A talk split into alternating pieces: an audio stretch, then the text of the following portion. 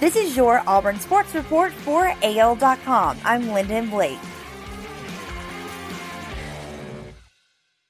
The Chargers were looking at everybody and turning over every single rock and evaluating their quarterback situation, Los Angeles coach Anthony Lynn said during a press conference April 1st. But that search did not result in the Chargers signing Cam Newton, and the former All American remains without a team.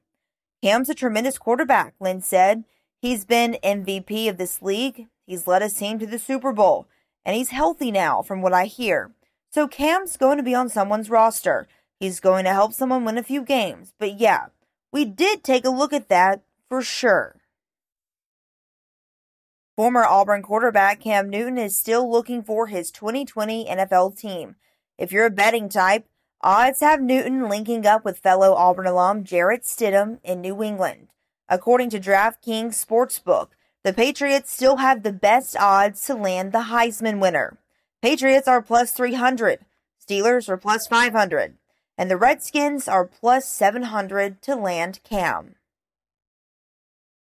With the third pick in the second round of the NFL Draft, April 24th, the Detroit Lions bypassed addressing their pass rush needs, wide receiver depth, or offensive line deficiencies and selected D'Andre Swift, adding the Georgia running back at a position where the team seemed set for 2020 with Kerryon Johnson and Bo Scarborough. Like Swift, Johnson and Scarborough played in the SEC before reaching the NFL. At Auburn, Johnson won the SEC Offensive Player of the Year award back in 2017 when he led the league with 1,391 rushing yards. Head coach Greg Williams of the number one Auburn equestrian team was named the National Collegiate Equestrian Association's 2020 Coach of the Year.